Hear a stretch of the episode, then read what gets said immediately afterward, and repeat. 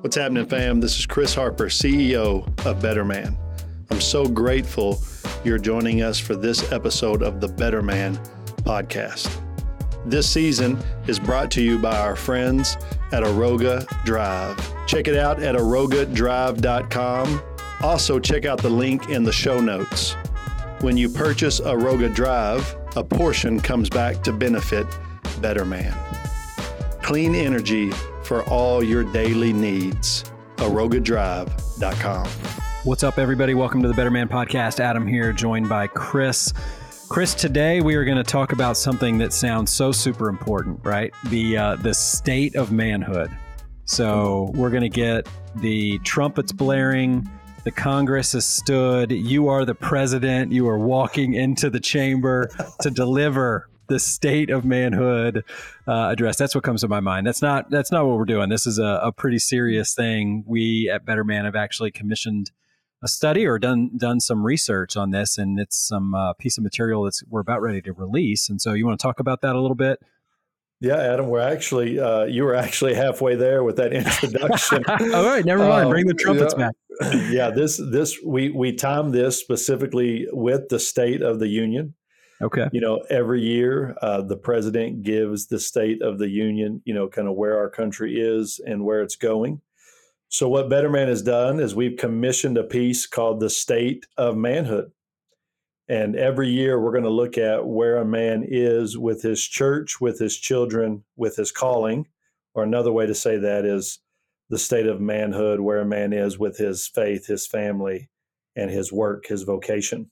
Yeah and we're super excited about this. We've we've leaned on external research. We've done our own internal research. We surveyed over four thousand men, four thousand families, and um, we partnered with Dr. Jonathan Williams over at the Southwestern Baptist Theological Seminary. He oversees their family family journal and he's also the president of the gospel family ministry so um, so excited to to get this out in in the very near future in the coming weeks. And it's going to be a great tool um, not just for men to see kind of kind of where they are but for for ministry leaders uh, for churches. Um, if you want to take the temperature of of where men are in this country in north america in the west concerning their faith family and and and work um, this is going to be a great great resource for you yeah, I like that. And I like that we're updating it every year because there, as we've learned over the last three years, so much can change in a year. And so uh, this is something that does need to update on a regular basis. So let's talk about just the first part of that today, just talking about uh, a man and his children or, or leading his family. Uh, it's such an important part of all of that. Um, you know, when I immediately think of that, I just I just think about things that I experienced growing up. Right, I was in a in a house that uh, revered God. We we certainly uh, we didn't go to church a ton, but uh, we were not taking the Lord's name in vain. Uh, I knew my parents uh, talked about God, talked about faith. We celebrated Christmas, you know, and, and certain things like that. There was there was that, but there was never really um, like that that family devotion. If we did go to church together, we never really talked about it a lot, so it wasn't like a center of our conversations, but uh, but it was there. And so um, I know that that can have a huge impact, and people have all kinds of different experiences that they had growing up. So, what, what did you see growing up as a kid when it came to faith and family? Man, I didn't see a whole lot. So, mm-hmm. the spiritual leader in my home was my mom. Mm-hmm. Uh, and that's that's not necessarily God's design or God's best. Um, I'm thankful for that uh, without my mother and her faith, I'm not sure where I would be today. Right. Uh, but I didn't see a whole lot of spiritual headship. I didn't see my father leading out in mm that. We, um, you know, I grew up kind of in backwoods Kentucky, so uh, it's not uncommon for us to go to a church where they may pull out a snake or they may not. but it was uh, a super charismatic uh, circle and a super charismatic crowd, and um, you know, not that that's not that that's bad or, or, yeah. or good. I'm not going to really speak into that very much, but yeah. uh, it wasn't until later in life that I learned about you know church history and orthodoxy and kind of the historical doctrines. But but it was very, you know, like you said, very sporadic. I mean, if I didn't want to go to church, I didn't have to. Um. The you know we say we we said a prayer before dinner, hmm. and that was about the extent of it. Like we never we never really opened the word together as a family. We never prayed as a family beyond dinner.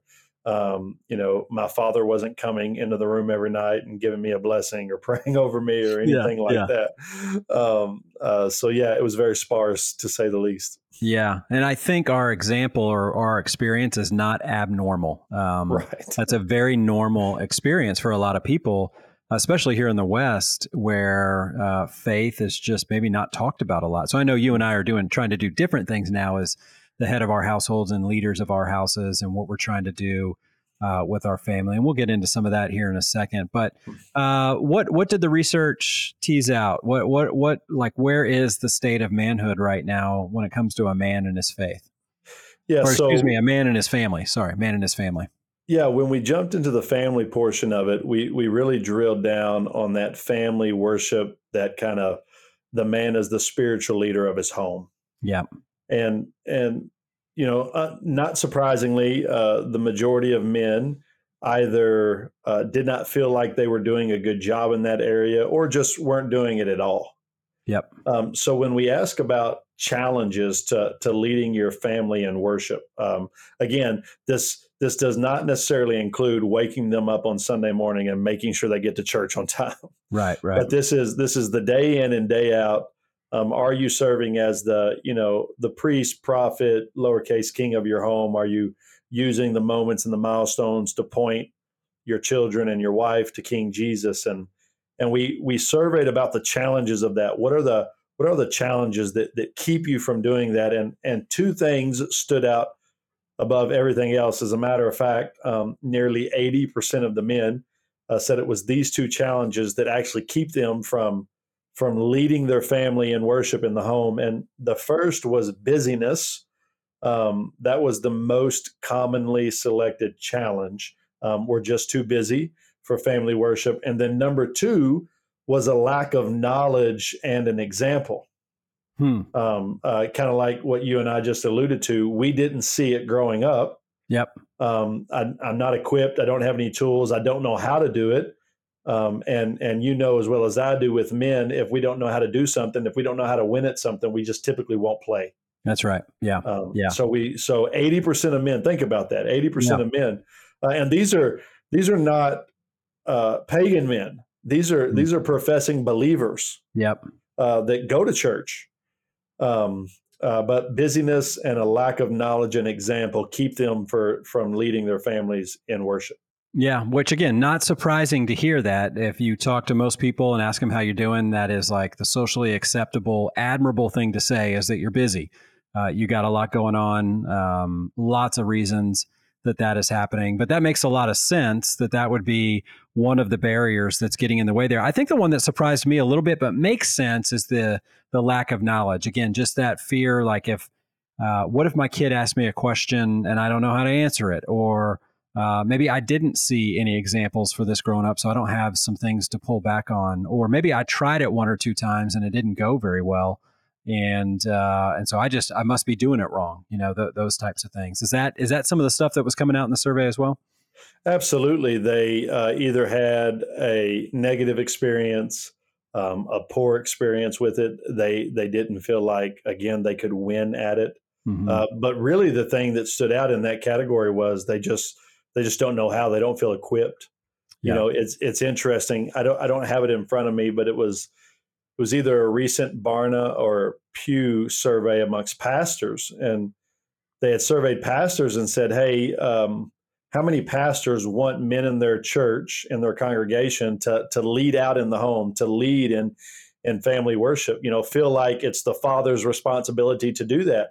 and 95 98% of pastors agreed like it's dad's job it's dad's yeah. duty to do that well then the next question was um, how many of you uh, have either shown demonstrated or equipped the men in your church to actually do that to actually lead out in their home and it was less than 10% that had mm-hmm. had that had equipped them or, or, or taught on it or shown yeah. them how to do that so it's one thing to, to want men to lead their family spiritually. It's another thing to actually show men how to do that. Yeah, yeah. Which again, like we could insert all the plugs for Better Man right now here and that because that's one of the needs we want to try to meet is to sure. help that that pastor who does feel busy to go okay we can come in we've done a lot of the work for you. All you have to do is like turn on the lights uh, so to speak and then you can get this thing going. And um, and so we want to try to do something to bring that number down because that is a that's that's just a big deal and things are not going to go uh, in the direction that we want it to if if that doesn't change. And so I mean these are not experiences or issues that are um, uncommon to us too, Chris. I mean, so even though you and I are here on this podcast and we're talking about uh, how to be a man and how to be a man that's following after God and things like that, doesn't mean we're immune to busyness and a lack of knowledge. Sure. What are some things you and your wife do to try to combat that busyness to make sure that that you're really prioritizing the family? Yeah, so we start by looking at it big picture, right? So mm. So think about this, and and I'm just going to do quick math, but yeah. 360 plus days in a year, 24 hours a day. So we roughly have you know 7,000 hours mm. in a year, if I'm doing the math right there. Okay. okay? 7,000 hours. Um, if you go to church once a week, every week in a year, and you spend an hour and 30 minutes at church, you're roughly going to be in church 80 hours a year. Mm-hmm. So, of the 7,000 hours in a year, um, if you're spending 80 of those hours in a church, and that's if you attend every week, we know the average churchgoer goes about 1.8 times yeah, a month now. Yeah, twice a month. Yep. right. So, the the 80 hours is not enough spiritual food for you, mm. your wife, nor your children. Um. The reality is, most professing Christians in America are spiritually malnourished. Hmm.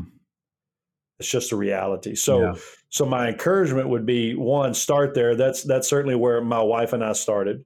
Um, we acknowledged we're spiritually malnourished. Like it's not enough just to go to church every week. We've got to implement some sort of spiritual routine, spiritual rhythms in our homes to make sure that that we ourselves and our children um, are being fed. Yeah. Um, it, it's just super important. So, so we do we do some different things, right? Um, one of the things we do is we track the number of meals we have together as a family. That's good. Yeah. So, so if you walk into my home office, um, there's a calendar that sits behind my desk, and and every day or every night, I should say, that I miss dinner at home around the table with my family there's a black line through that through that day hmm. every month i take a picture of that calendar and i send it uh, to a mentor of mine who holds me accountable hmm. and my goal is every month only to miss um, six to eight days so hmm. so you know i travel a lot uh, with my yep. job with the ministry work i do but um, so six to eight days a month, I'm not around the table with my family. Well, why is that time around the table with my family so important? Well, one, it's one of the few times that we're all together in the same place. Um, we typically open up the word during that time, and even if it's just a passage, we're sharing a passage. But we also give our children, everybody gets the opportunity to go around the table and share one thing they've learned. Hmm. Um, um, or share a thought or ask a question that maybe they wouldn't be able to ask anywhere else, right? Yeah.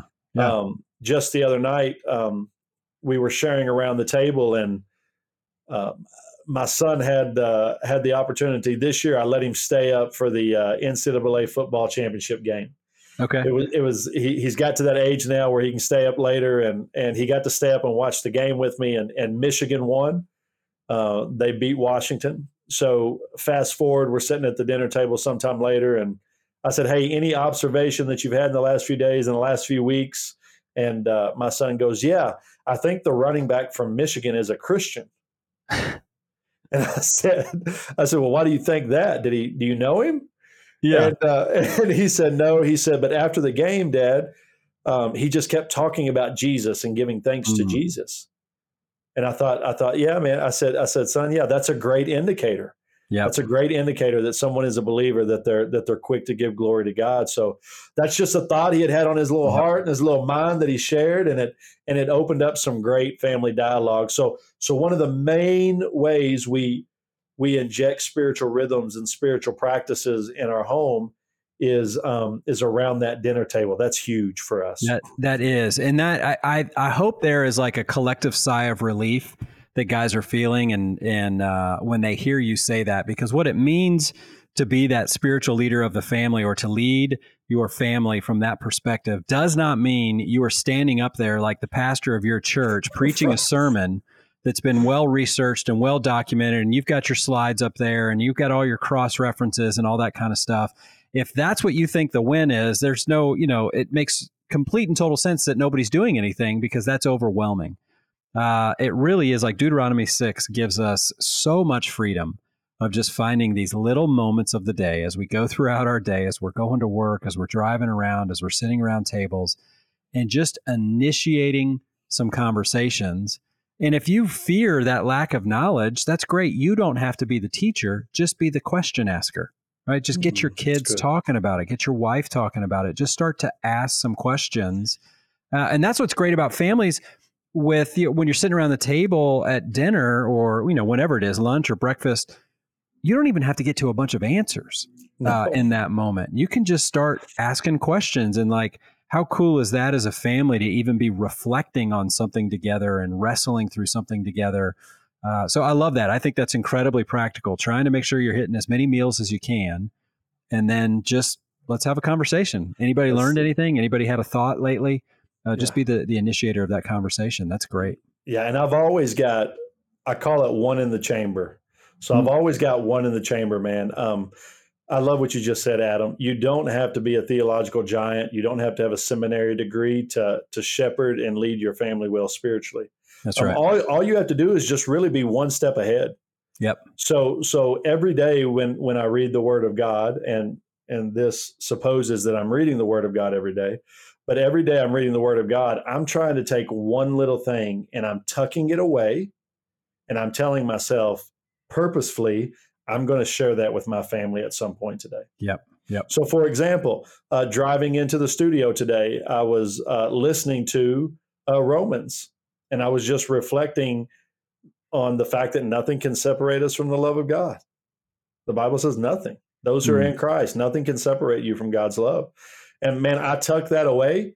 And tonight, when I get home, um, I'm going to share that with my children. Yeah. And it may just be simple as sharing that statement. And then to your point, asking them, how do you feel about that? Or what do you think about me saying that? And then seeing what their little minds or their older minds kind of conjure up but but I've got one in the chamber in case the conversation goes dead that I can just throw out there because I'm one step ahead. That's awesome. I love that. And I love I mean even on this because Chris where where we are in the parenting journey just with the age of our kids right now we're in we're kind of in different seasons. And what I will say is this is that I am so grateful that I had men like you in my life encouraging me to do those little things, just little things. Because now with a 15-year-old and a 13-year-old, there is so much fruit that is coming from those conversations mm-hmm. as these these guys are talking about some real issues, right? Mm-hmm. Real, real issues.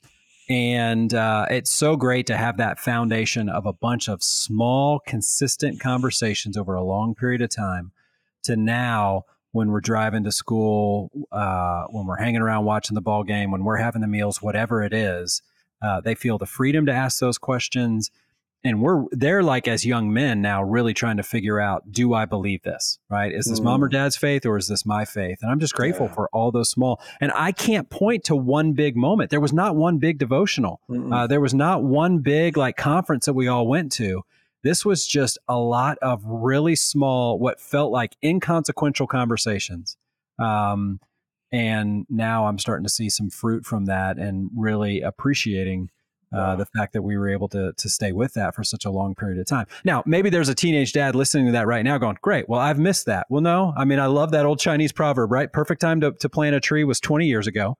Uh, the second best time is right now, right and now. so you can start doing that right now. Just starting those conversations and asking those questions.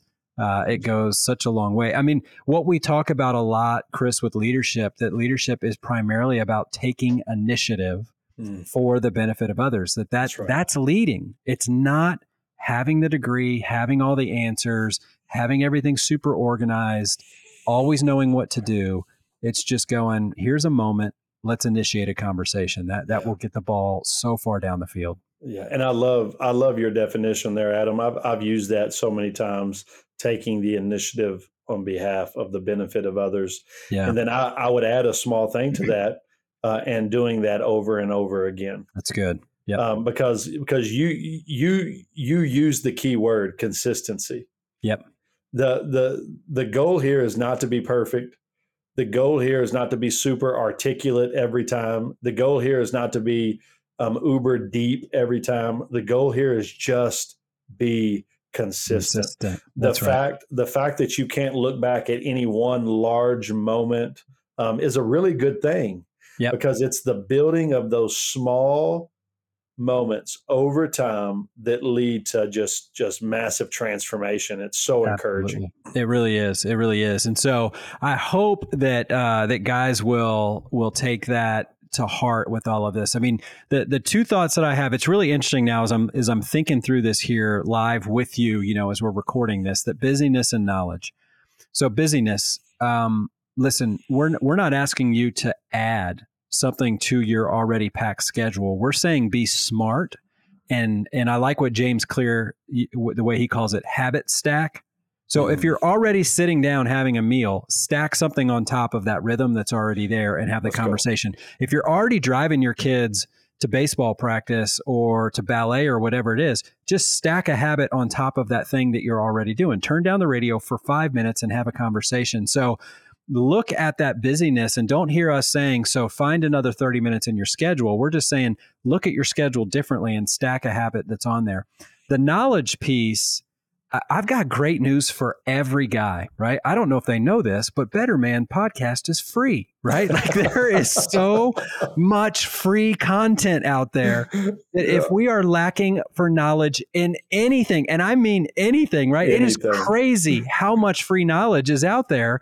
So habit stack there when you're driving around. Like you just said, I was listening to Romans. That's great. Most people are driving around somewhere. Turn us off and go get the Bible app or go whatever and turn That's on right. Romans. That'll be way better than us. And we will not have our feelings hurt at all. Not at all. Just to start getting some knowledge, right? Start getting some knowledge. It's all free. Most of it's free out there.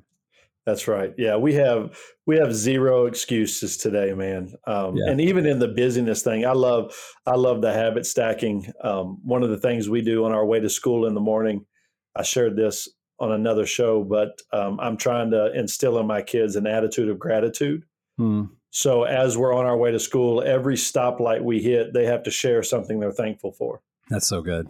And the and the first few weeks we did that, you know, I had to prompt it, but now now we'll be we'll be going to dinner somewhere at night. We're not even going to school, and we'll stop at a stoplight, and my son will ramble off something he's grateful for.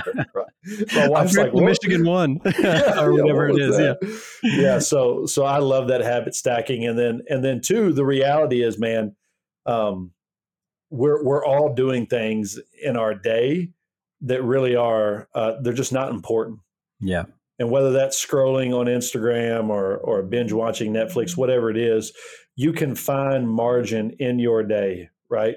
You yep. you you can find margin in your day um, to lead spiritually, and we just we just need to add that in. Yeah. Yeah, and and listen, don't go from don't like force yourself and go. All right, that's fine. Tomorrow for an hour a day, I'm listening. That's no, right. start with three minutes, right? Like just three start minutes. start with something small. It's better than doing nothing, and you never know how that information and that little bit of knowledge uh, how you'll be able to use that. That's what I love about, you know, I'd heard it said years ago that God's word is perfect literature, was the way somebody described it, meaning like uh, every time you go to it, there's something new. It's almost magical, right? A weird way to say it. It's not, but it's it's perfect. And so there's always something new that you're going to find. But then it's it's amazing. It's amazing how you'll always find an opportunity to use it and uh, and to share it with somebody else. And so just get in it and uh, and that'll go a long way. So I love that uh, state of manhood, something we can all identify with. That busyness, that knowledge, habit stack. Go out there, listen to some things. There's some ways we can combat that. Use Better Man, all kinds of things and ways that we want to help with that. Next episode, uh, we're going to talk about a, a, man and his faith a little bit more and just his relationship with the church. We got some interesting things there. So tune in next week for that one. But Chris, as always, great to be with you. Man, Adam, have a great one, bro. See you soon. Fam at Better Man, we're all about helping men win. If you love our weekly podcast, you're going to love our new daily devotional, Better Mornings. Check out the link in the show notes to subscribe or go to betterman.com and sign up for Better Mornings, our 2024 daily devotional. It's everything you need to start your day as a better man.